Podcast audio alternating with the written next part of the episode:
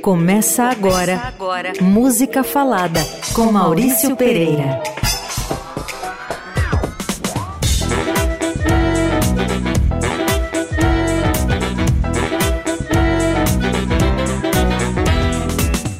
Boa noite, querido ouvinte. Estamos aqui em mais um Música Falada, como sempre, segunda, oito da noite, pela sua Rádio Eldorado, com esse vosso criado, Maurício Pereira. Tudo certo? Tiveram uma boa semana? Espero que sim. Vamos trabalhar. Pois o Música Falada de hoje, eu dei o nome para ele de Guitarras a Dar com Pau. Porque eu já até já devo ter feito algum programa sobre guitarras, dá, dá para abordar de mil jeitos música pop com guitarra. Mas aqui eu quis botar o holofote em maneiras de tocar guitarra. E já de cara, a gente começa com um sucesso dos Rolling Stones, que tá naquele disco Some Girls. Eu não me lembro de quando é aquele disco, mas eu estava conversando aqui com o Vinícius na produção. É, esses discos dos anos 70 dos Stones têm um jeito de fazer a introdução só de guitarra. Geralmente o Kate Richards começa, né? E o Ron Wood começa a brincar com ele. Eles não têm pressa nenhuma. Teve uma semana aí que eu toquei uma banda mexicana chamada El Recodo que ela toca 2 mil por hora, pois os Stones tocam a 30 por hora e andando para trás. É muito sossegado, muito malicioso, né? Então a gente começa a música falada de hoje já com uma introdução dos Stones nesse jeito lento de levar rock and roll, uma banda que envelheceu, envelhece bem. A gente vai de Beast of Burden. Bora lá.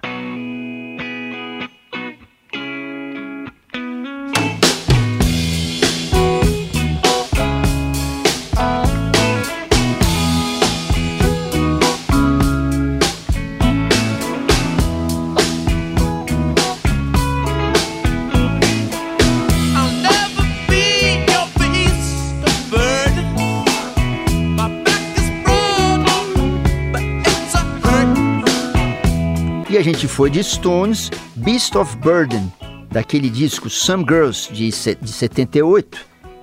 Uma época em que os Stones estavam. O punk estava começando, o New Wave, tavam, o rock estava ficando mais cru, jovens chegando. E os velhos, entre aspas, Stones, estavam precisando se reciclar, estavam em crise.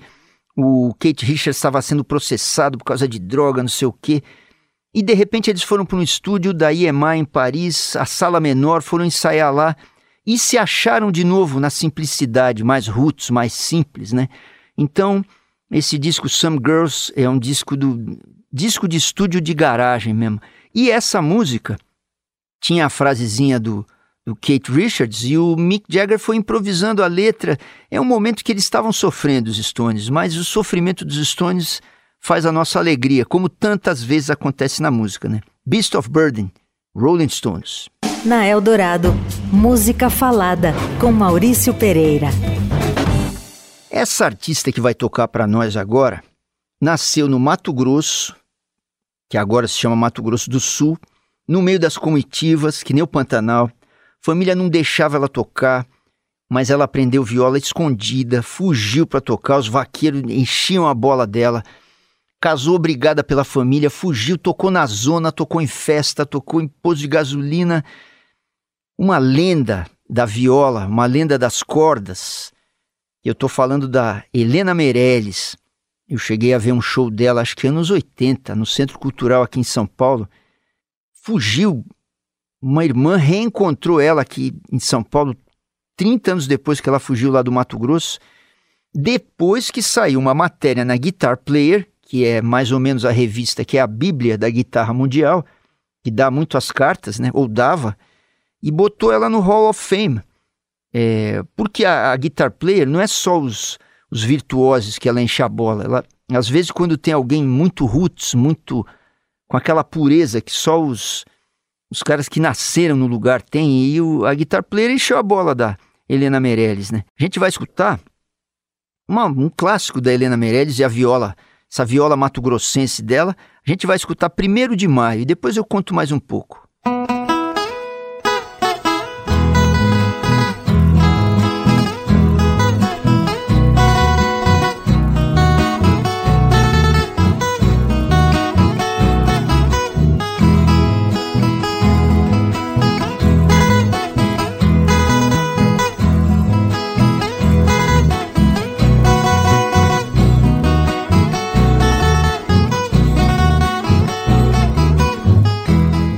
A gente ouviu com a dona Helena Meirelles, 1 de maio. É, vocês veem com essa música em três, a rancheira, né? Chamamé, que eles chamam, sei lá, no, no Mato Grosso. Tum, tum, tum, tum, tum, tum. Tem muito isso na música pantaneira. Então a gente ouviu com essa. Sabe quem é fã dela? O Eric Clapton. Bom, essa é a nossa rainha, Dona Helena Meirelles. Música Falada, com Maurício Pereira. Agora a gente ouve um rei da guitarra. Estou falando de Robert Leroy Johnson, nascido no Mississippi por volta de 1911. É tanta lenda em torno do cara, porque a gente não sabe direito nem onde nem quando exatamente ele nasceu. Estou falando do Robert Johnson, o rei do blues. Tem gente que diz que ele era o Jimi Hendrix ali do começo do século passado. Realmente um cara que tocava muito. Ídolo de, de grandes do pop. O Clapton, por exemplo, era Bom, Clapton, fã de todo mundo, da dona Helena Meirelles e do Robert Johnson. Por quê? Porque esses grandes do pop, da guitarra, de qualquer instrumento, eles vão beber na fonte inicial, né? E o Robert Johnson é um cara que deu formato para o blues, para a guitarra, para a maneira de cantar, para os temas, né? E mais que isso, se diz porque não só os guitarristas de blues, mas também os violeiros sempre eles fizeram o pacto com o capeta, né? É aquele guiso da cascavel dentro, eles encontram com, com o capeta na encruzilhada, entregam a alma em troca de serem os maiores tocadores, em, em troca de ter o dom de tocar, o dom de encantar. Então esses pactos com o diabo, na verdade, eles têm a ver com você querer fazer a música divina. Não é engraçado isso aí? O Robert Johnson, Diz a lenda que ele fez o pacto, sumiu, voltou tocando muito bem. O Vinícius aqui na produção diz que acredita que ele não, ele não sumiu porque fez o pacto com o capeta, sumiu porque foi estudar um ano e voltou tocando bem. Aí vocês é que decidem. Pode ser uma coisa e pode ser outra. O fato é que ele tocava lindamente, gravou 29 canções exatamente e morreu jovem. 29 canções, morreu logo. Dizem que é porque ele desfez o pacto. E aí, meu amigo, não tem para ninguém.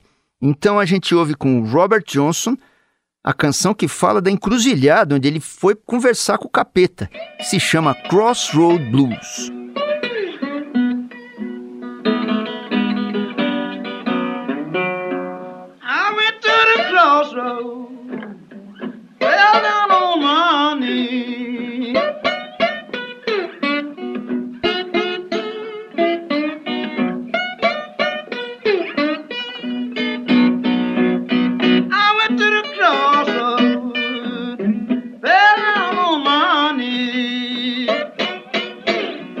E essa foi Crossroad Blues, de Robert Johnson, em que todo mundo diz, oh, o cara foi para encruzilhada e fez o pacto com o capeta. Mas na letra, ele invoca Lord, ele, ele tá falando com Deus. A gente nunca sabe que pacto se faz para você tocar, para você ser sublime tocando, para você transcender tocando.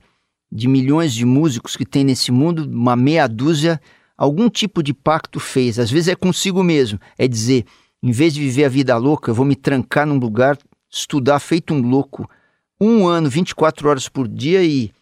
Bom, e aí você volta sublime. Bora pra frente. Música falada. Seguindo com nossas guitarras, guitarras a dar com pau, vamos tocar outro rei, que é o Pepeu Gomes, o grande, grande guitarrista brasileiro, que em 78, depois que saiu dos Novos Baianos, é, ele gravou um disco chamado Geração de Som. Sabe por que, que eu vou tocar ele? Eu vou contar para vocês. Lá num dos primeiros programas, eu toquei uma música dos Novos Baianos chamada Um Bilhete para Didi. E eu comentei no programa que eu não sabia quem era aquele Didi, mas que devia ser um cara feliz para receber aquele recado tal. Aí um ouvinte de Salvador, chamado Emerson Cabral, me disse assim: que, na verdade, o, o Dade tocava baixo, Dade que foi da cor do som, e tocou com a Marisa Monte também, tocava baixo nos Novos Baianos e é, ia sair dos Novos Baianos para tocar na cor do som. E aí, o Pepeu e o irmão dele, Jorginho Gomes, é, eles mandaram um bilhete para outro irmão dele chamado Didi Gomes para vir substituir o Dade. Então esse que é o bilhete para o Didi. O Didi, irmão do Pepeu, que tinha 17 anos, sai de Salvador e vai para o Rio e vai tocar baixo nos Novos Baianos. Esse é o bilhete para Didi. Obrigado, Emerson Cabral, aí de Salvador. Você, você esclareceu uma das minhas ignorâncias. Muito bom, muito bom, grande ouvinte. Então vamos botar o Pepeu para tocar. Malacacheta, que é um clássico. Depois eu conto um negócio dessa música para vocês.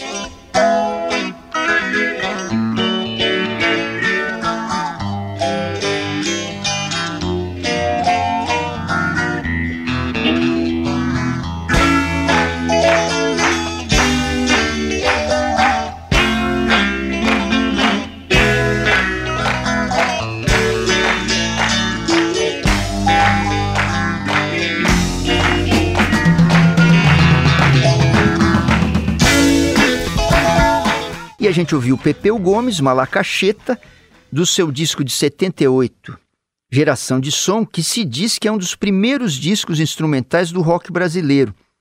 E ele conta que fez essa música em homenagem ao Jimi Hendrix, que ele improvisou a música no estúdio.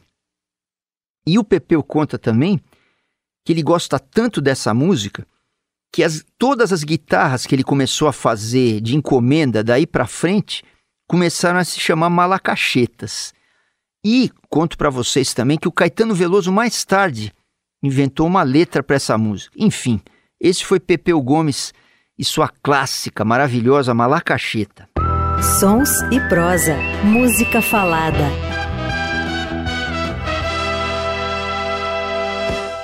E não dá para falar de guitarra na música popular brasileira sem falar da guitarrada do Pará. E um dos guitar heroes dessa, dessa onda é o seu Aldo Senna. Tinha os outros dois lá, o mestre Vieira e o mestre Curica. O Aldo Senna, essa cena de guitarrada, que é uma música simples, com as guitarras envenenadas deles, né? Que eles põem corda de violão na guitarra, os amps eram muito pequenininhos. Você vai ouvir, parece um negócio simples, até meio, meio ingênuo, parece. Não, mas aí tem muita, tem muita malícia, tem muita cultura, né? Eram caras que misturavam carimbó, Caribe, Lambada e até Jovem Guarda. O seu Aldo Senna diz em alguma entrevista que ele misturava Jovem Guarda com, essas, com esse som da guitarra que é só ali do Pará, né? E que é uma influência, sabe? Bom, a música aparência é muito forte, a música de dança tal. O chimbinha do Calypso se diz influenciado por esses velhos mestres da guitarra paraense. Então a gente ouve com Aldo Senna, solo de craque.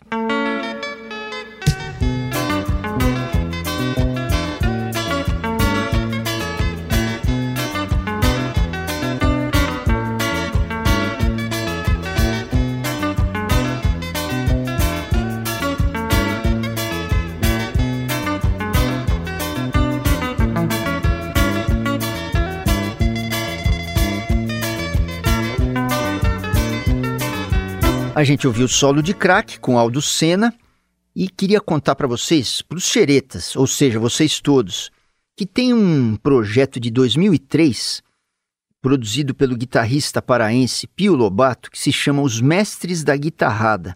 Isso virou um CD com muita explicação sobre esse gênero. E isso trouxe o conhecimento desse gênero para o Sudeste, para a cena e para o público um pouco maior, né? Porque nem sempre todo mundo tinha acesso à música do Pará. O Pará é um lugar muito interessante, sempre aconteceu muita coisa musical, por eles estarem perto do Caribe, é, a modernidade e o roots se cruzavam lá. Enfim, fuçem lá. Os mestres da guitarrada deve ter nas plataformas isso aí. Eu vou fuçar, depois eu conto para vocês e aproveito para tocar mais música paraense, tá bom? Nos anos 80, pintou uma banda maravilhosa, comandada pelo guitarrista Vernon Ride. É, era um momento que o rock estava muito branco, né? Cabeludo, quase heavy metal assim, e de repente apareceu uma banda de músicos negros de Nova York que metia rhythm and blues no rock e não perdia o peso. Guitarra distorcida, de vez em quando groove. Vocês vão ouvir agora que levada linda de guitarra que tem nessa canção do Living Colors, que é essa banda que eu tô falando que deu uma sacudida no rock ali do começo dos anos 80. E, claro, como sempre, tem os acasos que botam uma banda na indústria. Diz que uma vez em Nova York o Mick Jagger estava vendo um show deles, se apaixonou e levou a banda para Epic, uma gravadora grande, onde eles começaram a gravar. Vamos ouvir essa mistura do, do Living Colors? Presta atenção nesse guitarrista, o Vernon Ride, misturando jazz, funk, metal, punk, muito bonita. E no comecinho, não conta pra ninguém, um sampler de Lush Life do Nat King Cole. Bora lá! Living Colors, Love Rears Its Ugly Head.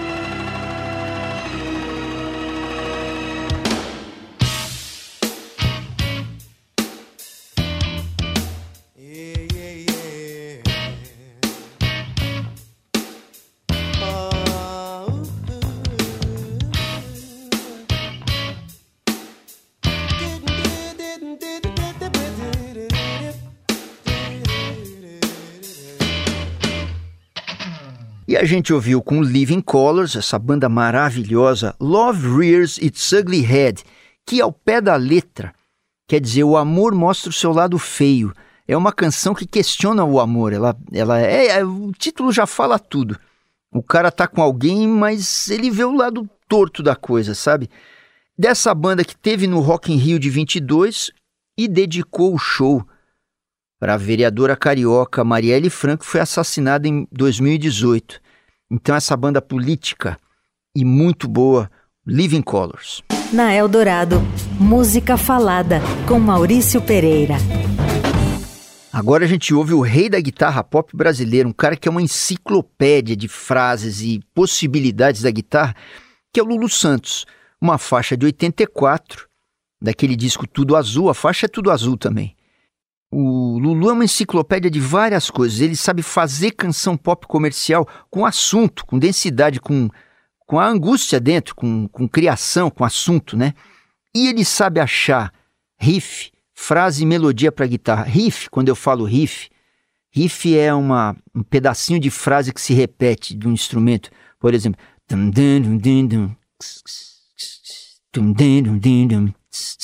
esse, esse tundero-irirum que eu, que eu cantei, isso é o riff. São essas coisas que se repetem. A gente ouviu agora há pouco os Stones fazendo riff, né? Pois o Lulu tem essa, esse dom de achar frases que grudam na orelha da gente. E um pensador das massas. Isso é lindo. Quando você é um cara da indústria e consegue fazer música que bota a gente para pensar e sentir, isso é maravilhoso. Obviamente, mais uma vez nessa canção, ele tem a parceria com Nelson Mota que é outro pensador do, do pop, né? E a produção do Liminha, Liminha, contrabaixista e produtor, que foi dos Mutantes e que vocês que foram ver os Titãs nessa turnê linda que eles fizeram, o cara ali na guitarra era o Liminha, que produziu muitos discos dos Titãs, botou os Titãs para soarem tão intensos, né? Enfim, um timaço para ajudar o Lulu é, a dizer romântica e melancolicamente que tá tudo azul. Bora!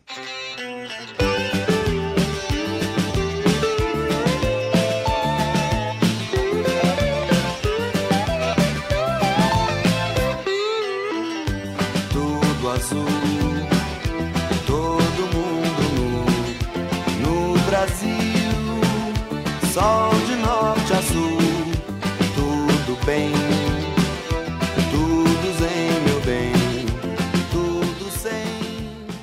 Nós somos só um coração sangrando pelo sonho de viver. Esses são os versos do Nelson Mota para Tudo Azul com o Lulu Santos. Atenção sempre para os solos e frases do Lulu, hein? Sempre usando slide, well, well, ou coros, que é uma maneira de fazer a guitarra soar mais etérea assim. Lulu Santos, mestre. Música falada com Maurício Pereira. Bom, hoje eu estou tocando muito o rei da guitarra. Para mim, esse que eu vou tocar agora é o Big, maior, o rei o Jimi Hendrix. É, vou tocar dele Little Wing. E eu quero que vocês já prestem atenção no solo do começo. O andamento, o desenho, as frases, o timbre, a pegada, enfim. O Hendrix é supremo, né? Um cara que morreu muito cedo, mas ensinou tudo pra gente. Da guitarra, do pop, do rock e tal. Bom, vamos ouvir ele, depois eu converso um pouco mais também sobre essa canção. Little Wing, Jimi Hendrix.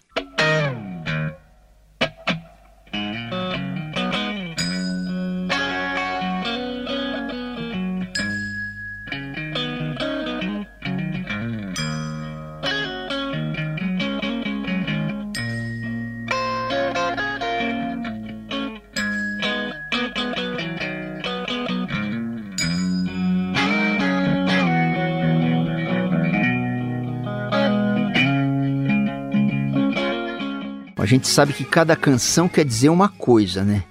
Eu tenho a sensação que em Little Wing ele está conversando com uma fada, como se conversa com a, com a fada Sininho, por exemplo. Mas a gente não sabe. Mas o Hendrix certamente conversava com as entidades para tocar desse jeito. Enfim, a gente ouviu Little Wing com esse mestre absoluto da guitarra moderna. Música falada. Queridos ouvintes, deixa eu ser bairrista e tocar música paulistana da boa, tá? Vou tocar Rita Lee e como nós estamos falando de guitarra, é uma canção que tem um solo de guitarra que ficou lendário, que é Ovelha Negra, solo do Luiz Carlini, na música que fecha o disco Fruto Proibido, 75, que a Rita Lee gravou com o Tutti Frutti, que era o Carlini na guitarra, o Lee Marcucci no baixo e o Franklin Paulino na bateria, um timão. E essa música é a, a Rita Lee botando luz nos dilemas da juventude dos anos 70 pós-hip, ditadura, saindo do paraíso para encarar a vida adulta. Vai lá, Rita Lee, ovelha negra.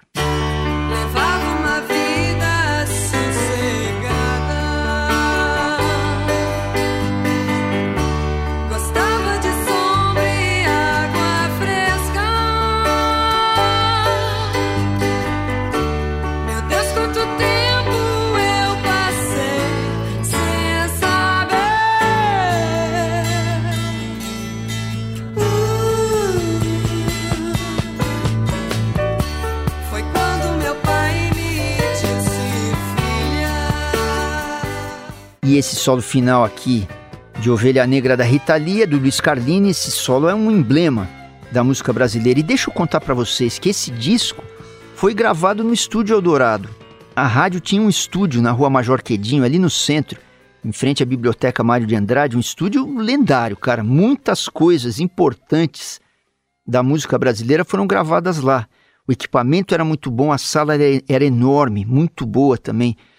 Me diz aqui o Vinícius na produção que o, o piano que está aqui na rádio é o piano que a Rita Lee usou. A gente tem dúvidas, tem dois pianos aqui na rádio. Que rádio boa, hein, com dois pianos? Não é qualquer rádio que tem piano, não. Tem um piano de cauda e um piano de armário. A gente acha que pode ser o piano de armário que a Rita Lee usou na, na introdução de Ovelha Negra, porque tem aquele som de salão do Velho Oeste. Enfim, essa foi Rita Lee encerrando o Música Falada de hoje sobre guitarras com a sua ovelha negra e o solo maravilhoso e lendário do Luiz Carlini. E esse foi mais um Música Falada, lembrando que o programa fica em dois lugares para vocês reouvirem com as músicas completas. No site da Rádio Eldorado, que é o radioeldorado.com.br, estão todos os programas lá, e também no Spotify, só que lá você tem que dar na, a busca em Música Falada programas completos. Então tá tudo lá desde o programa 11, tá bom? Nas plataformas de streaming, o programa fica no formato de podcast. Se você quer dar sugestão, crítica, dá um oi, que nem o ouvinte hoje me contou o que, que era o bilhete para Didi, você escreve para o e-mail pereira@mauriciopereira.com.br. A produção é do Vinícius Novaes e as montagens são do Carlos Amaral. Beijão grande, gente. Até a semana que vem. Tchau, boa semana. Você ouviu Música Falada com Maurício Pereira.